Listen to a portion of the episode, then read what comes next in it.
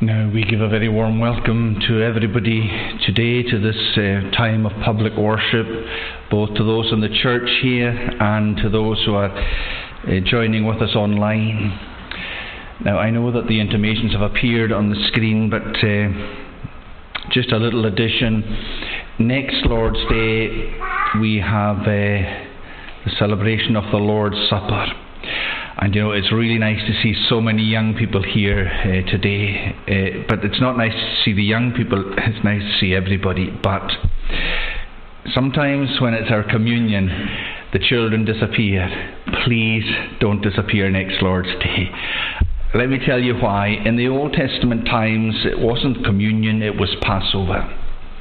And the children and families were uh, instructed by God make sure they're there Make sure that they see what's going on and let them ask any questions they want and make sure you give them the appropriate answers. We hope to have the Reverend Kenny I. MacLeod, who's the retired Assistant Minister of Stornoway, and we look forward to having Kenny uh, with us. So uh, don't disappear next door days, guys. Please uh, come along. Um, now, just we've kind of arranged the seating here. We used to have two aisles, we have a middle aisle. So the table will be from the the AD box forward, uh, and uh, those who, don't want to sit at the table will take up the, the, the, rear pews, and those who are sitting at the table will be at the uh, the front pews. Now, let's begin our worship by singing to God's praise in Psalm 103. It's page 369 of the Psalter, and it's at the beginning of the song. O thou my soul, bless God the Lord, and all that in me is, be stirred up his holy name to magnify and bless. Bless, O my soul, the Lord thy God, and not forgetful be of all his gracious benefits he hath bestowed on thee. We'll sing verses 1 to 5 of Psalm 103. O thou my soul, bless God the Lord.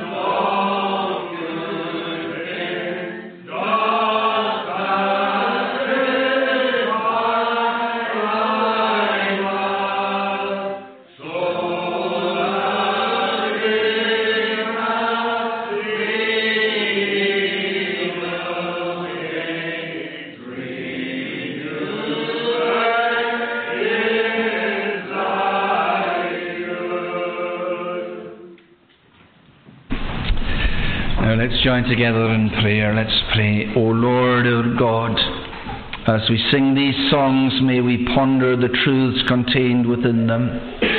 We have been reminded at the very outset of that song that to worship you we must engage our spirits. O thou, my soul, bless God the Lord. And our confession is that it is easy for us to go through an outward ritual and for the heart not to be in what we are doing. But we pray that this day we would have come as humble creatures before a holy God. We come as sinners, the only way we can come.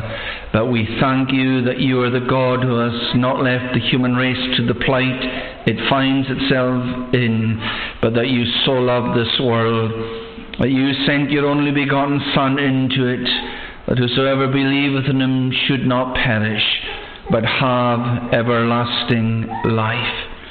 And as we come uh, closer to the celebration of Easter, we pray that we would have a surge of enthusiasm within our souls because this is the God who has dealt with the biggest problem that we face on life's journey that is, that it comes to an end and that death will swallow us all up.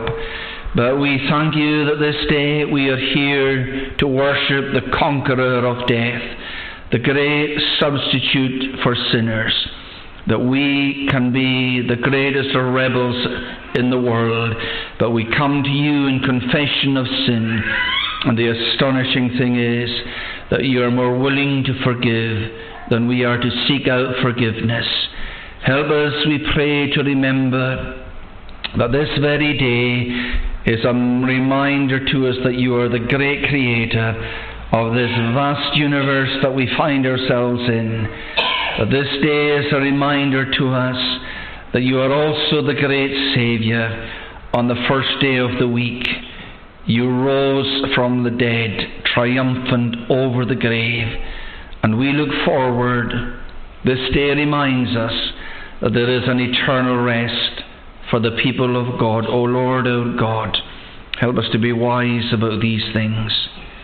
We thank you afresh this day for the sound of little voices in our midst.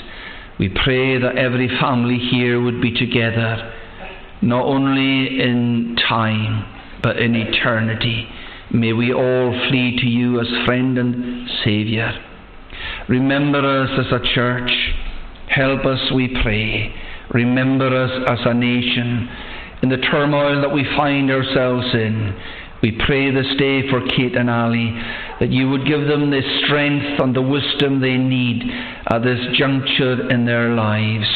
We thank you that there are those who are willing to nail their colours to the mast and to acknowledge that righteousness alone exalts a nation. O Lord our God, we have so turned our backs on you, but we pray that you would have mercy on us and that you would come among us and you would help us, that you would prosper us in nation and in church. And all we ask is in Christ's name. Amen. Now we've uh, in our sermons we're on to the Easter theme just now, and I'm going to stay with the Easter uh, theme for my children's talks for the next while. And I've got a visual aid here with me today, and I don't think anybody needs to guess what it is. It's uh, it's an egg from one of my famous hens. And uh, you know, if I was to ask you, is that a living creature? Or is that a thing? I think we would all say, that's a thing. We're living creatures. We are breathing here today. We are alive. We are people. God created every single one of us. We are creatures. We have being. But we can't call that a creature. It's a thing. It's not alive. It's not breathing. It's not making any noise at all. Now, eggs have become synonymous with the Christmas story. Not that you'll read about Easter eggs or any kind of uh, eggs associated with Easter in the Bible, but over the years, um, the, the well, I, I, remember when we were children, we would paint out Easter, our hard-boiled Easter eggs, and roll them down hills and whatnot, and it has become uh, sort of equates with the stone being rolled away from the cave or the tomb that they put Jesus in when he died. But there's another connection between the Easter story and these, uh, these things that we call eggs.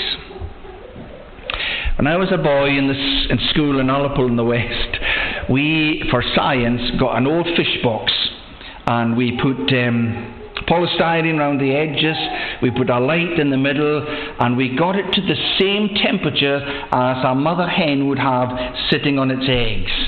And you can guess what we did. We, uh, every so often, we had to break an egg and take a look at how the chick was developing inside.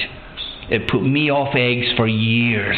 I couldn't eat an egg at all. And um, but here's the connection between eggs and uh, the Easter story. If you put that in the right conditions, it becomes a living creature. So it's not living one moment, and by and by it does become something that is living. Now, how that works, nobody on the face of this planet knows. Nobody really knows. There's mystery surrounding it.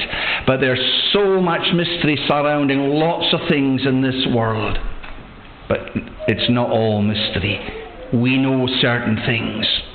But here we are today and we are here today for a very specific reason.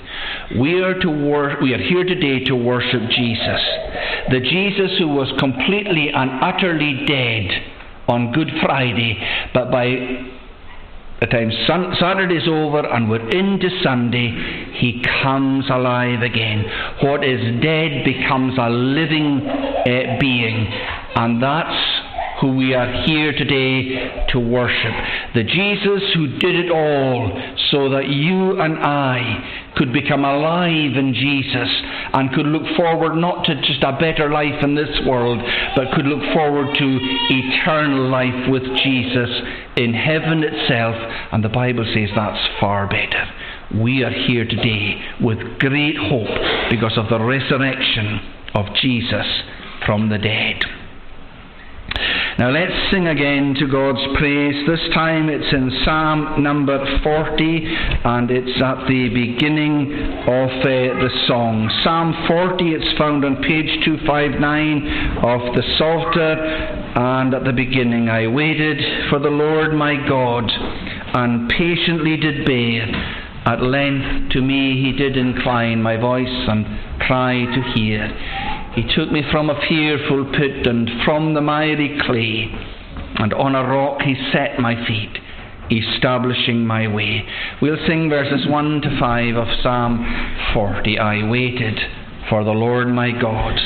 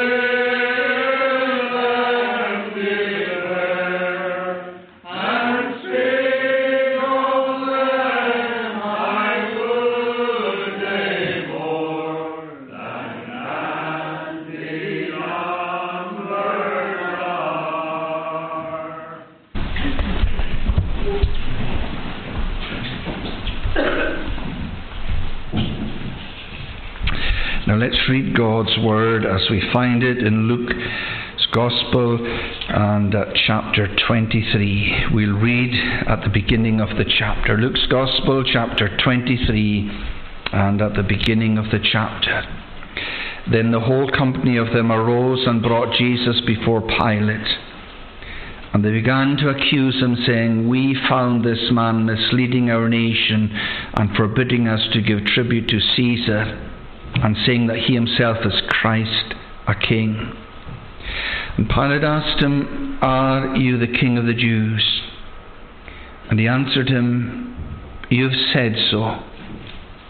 Then Pilate said to the chief priests and the crowds, I find no guilt in this man. But they were urgent, saying, He stirs up the people, teaching throughout all Judea, from Galilee even to this place. When Pilate heard this, he asked whether the man was a Galilean. And when he learned that he belonged to Herod's jurisdiction, he sent him over to Herod, who was himself in Jerusalem at that time. When Herod saw Jesus, he was very glad, for he had long desired to see him, because he had heard about him, and he was hoping to see some sign done by him. So he questioned him at some length, but he made no answer. The chief priests and the scribes stood by, vehemently accusing him. And Herod, with his soldiers, treated him with contempt and mocked him. Then, arraying him in splendid clothing, he sent him back to Pilate. And Herod and Pilate became friends with each other that very day, for before this they had been at enmity with each other. Pilate then called together the chief priests and the rulers and the people and said to them, You brought me this man as one who was misleading the people. And after examining him before you, behold, I did not find this man guilty of any of your charges against him. Neither did Herod, for he sent him back to us. Look, nothing deserving death has been done by him. I will therefore punish and release him. But they all cried out together, Away with this man, and release to us Barabbas, a man who had been thrown into prison for an insurrection started in the city and for murder. Pilate addressed them once more, desiring to release Jesus, but they kept shouting, Crucify, crucify him. A third time he said to them, Why? What evil has he done? I have found in him no guilt deserving death. I will therefore punish and release him. But they were urgent, demanding with loud cries that he should be crucified. And their voices prevailed. So Pilate decided that their demand should be granted. He released the man who had been thrown into prison for insurrection and murder, for whom they asked, but he delivered Jesus over to their will. And as they led him away, they seized one Simon of Cyrene who was coming in from the country and laid on him the cross to carry it behind Jesus. And there followed him a great multitude of the people and of women who were mourning and lamenting for him. But turning to them, Jesus said, Daughters of Jerusalem, do not weep for me, but weep for yourselves and for your children. For behold, the days are coming when they will say, Blessed are the barren and the wombs that never bore, and the breasts that never nursed. Then they will begin to say to the mountains, Fall on us, and to the hills, Cover us. For if they do these things when the wood is green, what will happen when it is dry? Two others who were criminals were led away to be put to death with him. And when they came to the place that is called the skull, there they crucified him and the criminals, one on his right and one on his left. And Jesus said, Father, forgive them, for they know not what they do. And they cast lots to divide his garments. And the people stood by watching, but the rulers scoffed at him, saying, He saved others. Let him save himself if he is the Christ of God, his chosen one. The soldiers also mocked him, coming up and offering him sour wine and saying, If you are the King of the Jews, save yourself. There was also an inscription over him This is the King of the Jews. One of the criminals who were hanged railed at them, saying, Are you not the Christ? Save yourself and us. But the other rebuked him, saying, Do you not fear God, since you are under the same sentence of condemnation? And we indeed justly, for we are receiving the due reward of our deeds. But this man has done nothing wrong. And he said, Jesus, remember me when you come into your kingdom. And he said to him, Truly I say to you, today you will be with me in paradise. Amen. And may God bless to us that uh, reading from His Word. Let's join together again in prayer. Let's pray. Eternal God, we thank you that we have the Bible before us. It is a gift from you to the human race. But we need your help to understand it. But your promise is that where two or three are gathered together, in your name you will be in the midst to bless. And so we ask that you would help us today. We've nothing to woo you with, but we have so much to cause you to shun us. But we realize you are a God of grace. And so we ask you to come in amongst us despite who we are and to help us to explore your word and to understand it afresh this day. And wherever your church is gathered across the globe this day, we pray that you would be in the midst to bless. We pray as regards leadership within the church and indeed leadership within nations where there are those in positions of power and authority who are abusing that power, that you would bring them to naught and that you would raise up those who would acknowledge you and who would be guided by you and who would be able to lead us into paths of blessing. And all we ask is in Christ's name. Amen. Let's sing to God's praise again. This time it's in Psalm number 84.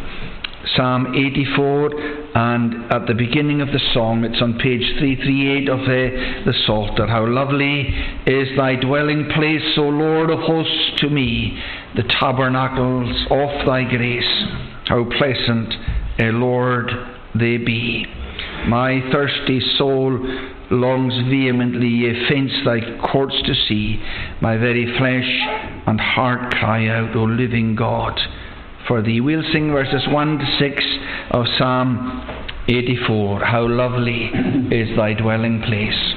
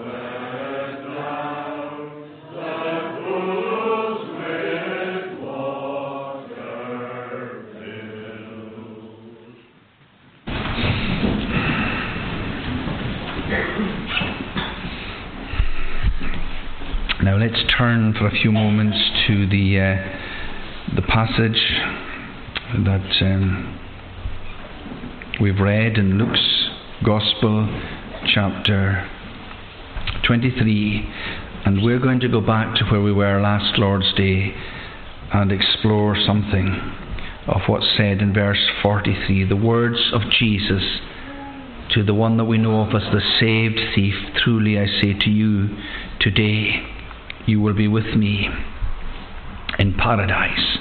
And paradise is a synonym for heaven itself. An astonishing response to the request when this man said to Jesus, Will you remember me when you come into your uh, kingdom?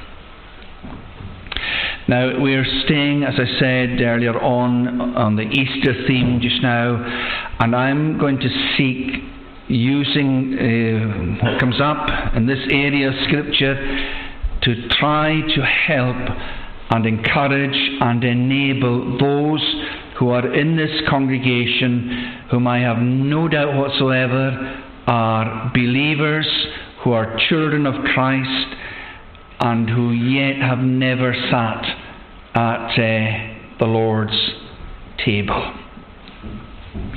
Now, the Lord gives us um, aids and He gives us helps and He gives us what we call means of grace.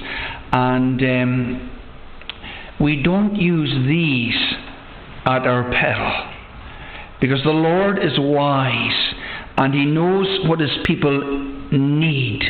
And um, one of the things He gives to those who sincerely believe in Jesus, and remember it's sinners who believe in Jesus, is the table of the Lord as a help, as a need, as an encouragement. And if we don't use it, we pay a price. Now, I am not going to come down on anybody whom I believe is a sincere believer in Jesus who has never been at the Lord's table like a ton of bricks. I'm not going to do that. I am not in a position to do that to anyone. But what I am going to try to do is to woo and to encourage people who are in that a situation.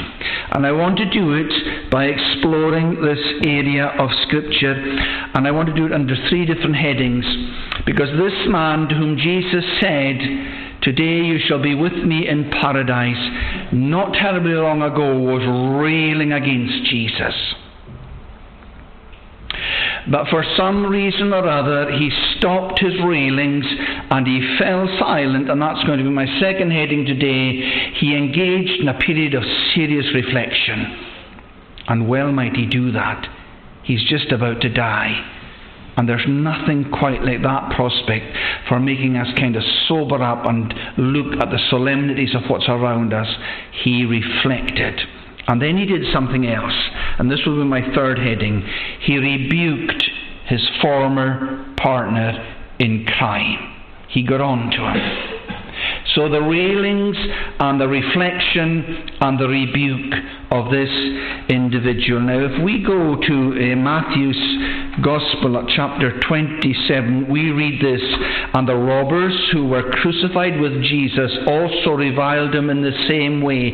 But that raises another question. In the same way as what? Well, let me pick up the story earlier on. Then two robbers were crucified with Jesus, one on the right and one on the left.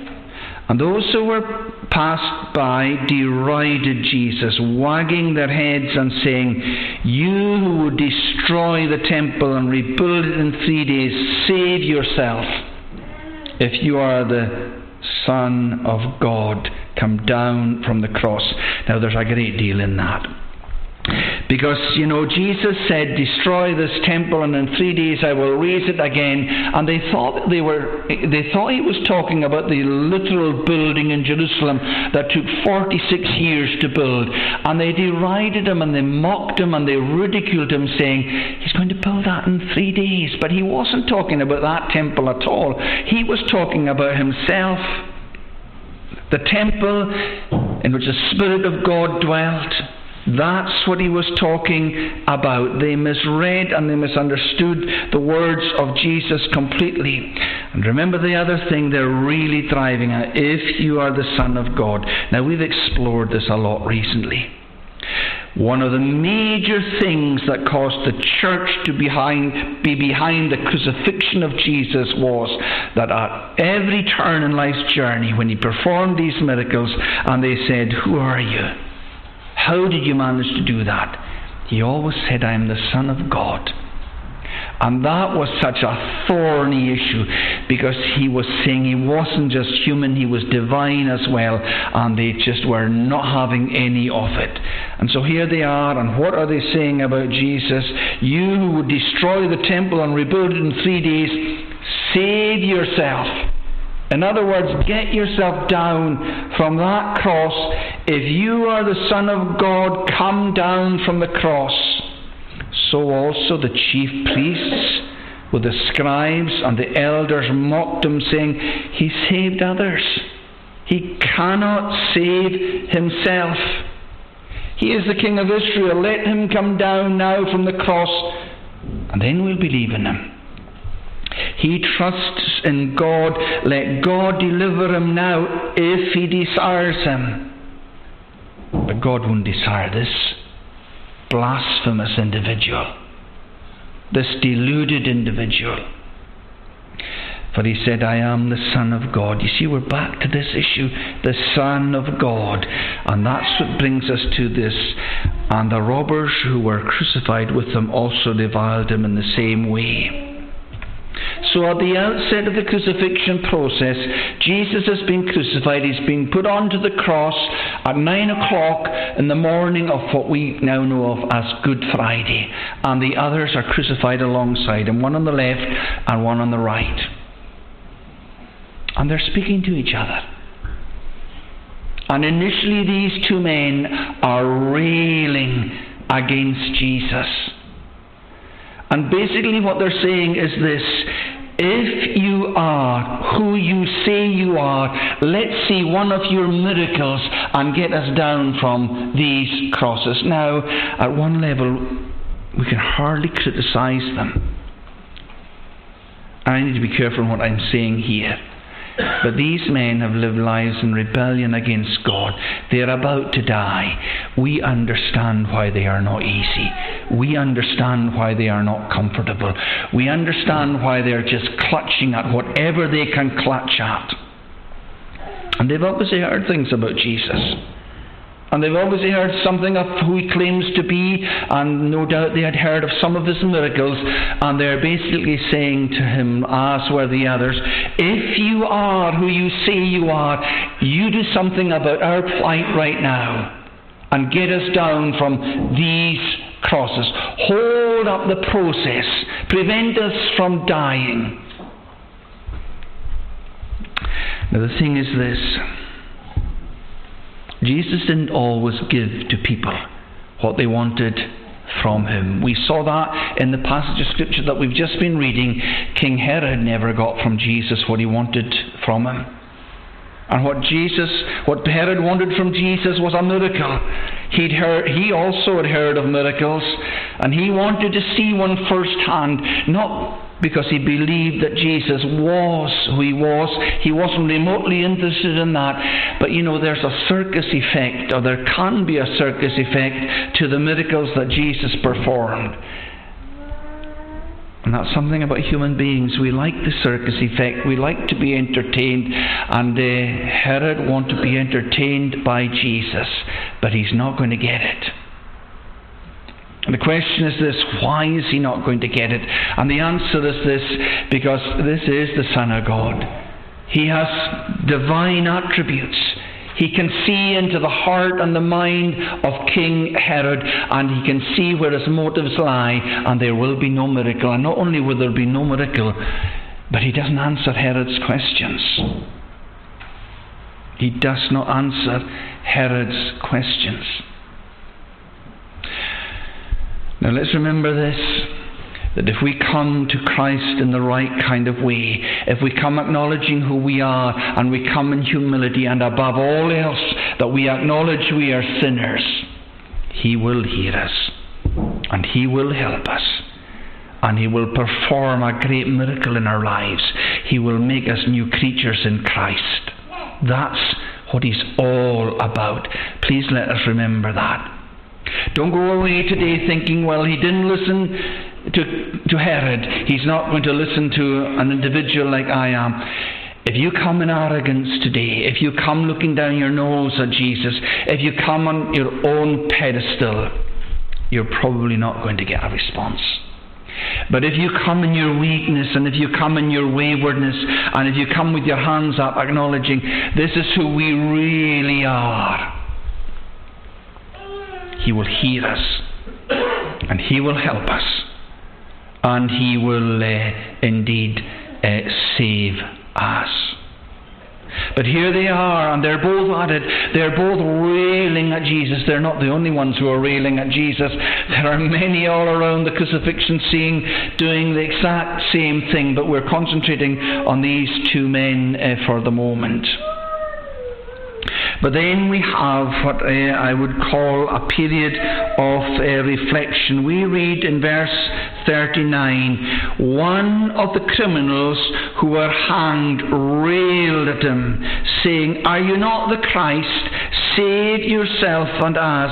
And that's significant. It's only one of them that is doing this now. But one of them has stopped reeling. And he has stopped reeling because he's in the period of silence, when he stopped reeling, he's done some very deep and he's done some very profound thinking and reflecting. And you know what? It is good for us to stop and to reflect on life's journey. You know, as we look around in the culture that we live in nowadays, there seems to be one thing that we are afraid of, and that is silence. We seem to not want to be somewhere where we are completely alone and where we are absolutely silent. Uh, you, you, you, you find it, you can, you can hardly travel any distance without the radio being on in the car. You can't, you can't go shopping uh, without the music here, there, and, uh, there and everywhere. The, you, you, you watch people going along the street and they've got their earpods in and, and, and, and whatnot. And it seems to be that even nowadays you can't even come to the house of God without there being silence. But you know what? When we come to the house of God, we need to stop and we need to reflect and we need to think. And what we need to reflect on is the major themes of the Bible. And there are three major themes in the Bible. One is God is holy. The second is we are sinners. And the third is this God has bridged the gap. If you go from the very outset of the Bible, the book of Genesis, to the very last book uh, in the Bible, Revelations, it all dovetails. It all comes together. It all fits with this major three themes. God is holy. We are not. God has done something about it. He has reconciled the world through Christ. But we live in a very, very religious world. So many different religions, and so many people in terrible bondage because of their religion as they try to get themselves up to a grade and to a level that will ensure themselves salvation before whatever God they believe in.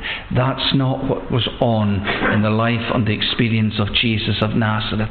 He stoops down into the murky waters of this fallen world and he tells people to come unto him as they are. And I want us to remember this. Because so many of us have spent so much time in life's journey trying to sort ourselves out to make ourselves good enough for God. We can't do it. We simply can't do it. But we don't need to do it because He does it for us. That's what salvation in Christ is all about. It's a free gift. We are not saved by good works. Now, it is true we are saved to do good works, but these good works are a thank you to Jesus for saving us in our sins. We need to get these things sorted out in our minds because if we get these things mixed up, we will be all over the place. And the bottom line is this we do get these things mixed up. Because, you know, it's not just when we come to Jesus at the very outset that we're trying to sort ourselves out and make ourselves good enough for Him. That's not the end of that problem. Because believers get themselves into all kinds of messes and we slip and we slide and we fall by the wayside. And here's a major mistake we make when we get things wrong and when we mess up, we then think, I need to sort myself out before I get back to God. We cannot. We simply cannot. We become, we, we, we put our hands up and we say to God, I've messed up, I've done it again, I'm in the same hole I've been in a hundred times before. Will you have mercy on me? And what does he say? If we confess our sins, He is faithful and just to forgive us and to cleanse us from all unrighteousness.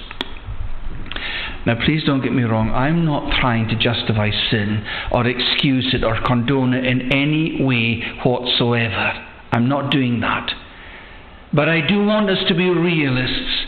And I don't want us to fall into this trap of thinking, I've got to sort myself out before I can get back to God. Or even, I've got to sort myself out before I can go back to church. Church is for sinners. That's church is for. And the church is the church of the Lord Jesus Christ. He's the groom, the church is the bride. We come as we are. I know there are days when we reflect. And I guess what we want to do is to run a million miles from God and to run a million miles from church. But where, where are we going to run to? And who are we going to run to? We need to be in the house of God. We need to come to this God. We need to be confessing before this God. And then to know the balm on our souls that is the gift of forgiveness. And it is. It is a gift. And that why, that's why it is good when we come to the house of God, yes, to greet one another and whatnot, but to just have a time of silence and reflect who it is that we're coming before. Because it's not just the creator of this vast universe that we are coming before. For that reason alone, we ought to bow. Holy angels do it. In Isaiah chapter 6, the seraphim are bowing and they are saying, Holy, holy, holy is the Lord God of hosts. They've never sinned, but they feel like bowing. But we're in a different category altogether. We have to bow because we're creatures. And I hope we do. We have to bow all over again because we're sinful creatures. But we are sinful creatures who have hope because God is who He is and Christ has come and done what He's done. And so it is good to reflect. And of course, the Sabbath day is given to us as a day of rest, not for idleness we come and we engage in public worship, but the rest is given over to private worship, and part of that is to reflect, to spend time in reflection, and to do some deep thinking and to communicate with the eternal God. And that is a great blessing. So he fell silent, and he did a lot of thinking in his period of reflection. And what does he do? Well, then he rebukes it's there in verse uh, 40. The other rebuked him, saying, Do you not fear uh, God? In other words, he's now saying something to his old partner in crime that he's never ever said before. He's getting on to him and he's saying, Do you not fear God? In other words, he's saying, Have you no respect for God? Now, now he's, he's in the presence of Jesus. So why doesn't he mention the name Jesus? Why does he say God? Because he's picked up on it. He realizes this is the Son of God. In other words, there's not this if you are the Christ. He knows he's the Christ. It's dawned upon him. And he knows who this Jesus is. The, the church leaders are around the cross and they're saying he's getting what he deserves. He had these aspirations, he had these dreams, and they're all in smithereens because he's deluded. And he's a blasphemer, and now he has bitten the dust big style. And they don't see a king, and they don't see a Messiah, and they don't see a Christ. But here is this poor wretched criminal, and he gets it. He absolutely gets it. Do you not respect God? And the implication is this because I do. I acknowledge who He actually is. And then he goes on to say something else in the next verse. Verse 41 And we indeed justly, for we are receiving the due reward of our deeds. So not only does he respect who God is and who Christ is, he's saying we're receiving the due reward of our. What's he saying? For the first time in all his life, he's put his hands up and he's saying, Do you know what? We're getting what we deserve. Why is he saying that? Because he knows his life is riddled with rebellion against God, and he's coming clean about it, and he's putting his hands up regarding this. And he says of himself and his old partner in crime, We have no argument with this, really. The justice system of the day has caught up with us, and we can't cry out unfair or unjust or inequitable. We can do none of these things. Do you know in our times of reflection, if we're up front and we're honest with ourselves, we have to say this not only do we have nothing to boast about, but we have to say we have mountains of sin in our life's experience. Now, here's a danger. Sometimes we are aware of that mountain of sin to such an extent that we think, there is no way in the world I can speak to God about this. And there is no way in the world that I can go to God with this. I'm only going to get rejection. You couldn't be further from the truth. You could not be further from the truth. Here is God's Word. And God saw fit that these things should be incorporated in His word, word, and they will be there until the end of time. And these things are put into the Word of God to meet particular needs. And it's to meet particular needs in this very church at this very point in time. It's to remind us of this that we are sinners but in the midst of our sinnership, we can turn to the central cross and we can say to the one on the central cross, Will you remember me? Will you please remember eh, me? But he says more than that. He says more than that. Listen to this. We indeed justly, for we are receiving the due reward of our deeds. But this man has done nothing wrong. And if we want to carry up the alliteration for memory purposes, we could say that this man is reproachless. He realizes in his time of reflection that Pontius Pilate has got it right about Jesus.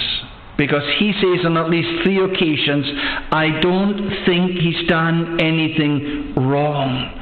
But you know, and you know, Pontius Pilate was no friend of Jesus. No friend of Jesus.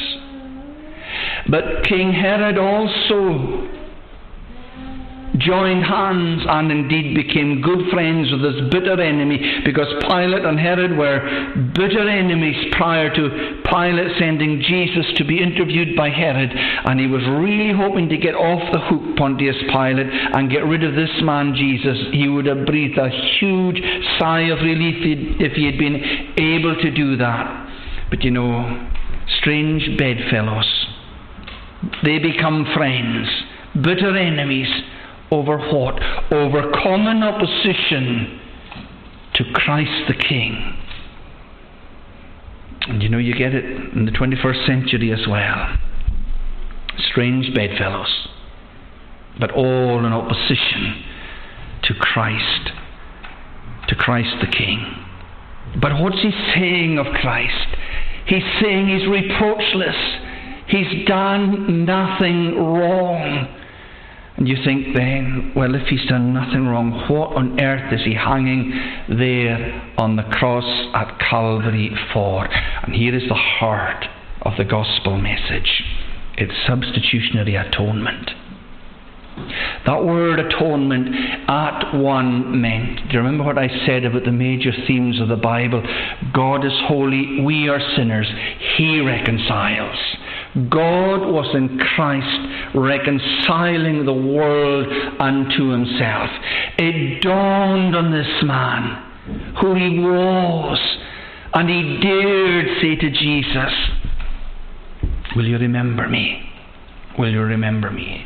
Now, let me ask one or two questions. And remember what this sermon is designed to do. It is to take the Easter theme and it is to woo people who are believers to the table of the Lord. What could this man give to Jesus? And the answer is this just as faith, nothing else. He has a handful of, I was going to say hours, but maybe it's minutes, left on life's journey. What can you give him? Here's another question What can he do for him? What can a man that's nailed to a bit of wood at Golgotha do for Jesus of Nazareth? He can't even go down to his own home and witness to his own kith and kin. It's a reminder to us of this you know, I say this often. We are hardwired to this idea that we are saved by our works. We are really hardwired to that. And even sometimes when we think, well, 98% of my salvation is of God, but I've got to put my oar in and give 2%. No, you don't. No, you don't. It's all a gift, it's 100% grace. Now, remember what I said. We are not saved by good works, but we are saved to good works. When people accept the gift that Christ is, they then want to go on to do things that are just an expression of thanks to Him for saving them as they are in their sins. That is the glory and that is the beauty of the message of Jesus of Nazareth. And let's remember this Jesus isn't saying to him, you know, what, what, what have you on offer? What are you going to give me? What can you do for me? How many years can you spend being a good witness for me? And the answer to all of these questions is nothing. Nothing. I'm on the edge. And all I have is my sin. Except that's not all he had. He had faith. He believed that Jesus was who he said he was. And that is why Jesus gives him this astonishing answer Today you will be with me in paradise. And you know, to you who are God's people who have never sat at the Lord's table before, you may be in paradise before the next Lord's day. But if not, my encouragement to you is this that you sit at the table that the Lord has spread for you, that manifests in symbols this astonishing truth that salvation is of grace, it is the gift of God. And on the basis of that gift, and that gift only, will any of us ever be saved. Amen. Let's pray. O Lord our God, we thank you that you are who you are, and we regret deeply, deeply that we are who we are. But we give thanks for the hope of the gospel afresh this day. May we bow in worship and adoration all over again. And all we ask is in Christ's name. Amen. Now let's conclude by singing to God's praise from the same song, Psalm 84. It's found on page 338 of the Psalter, and it's at verse 7. So they from strength unwearied go, still forward unto strength, until in Zion they appear before the Lord at length. We'll sing verses 7 to 12 of Psalm 84. So they from strength unwearied go.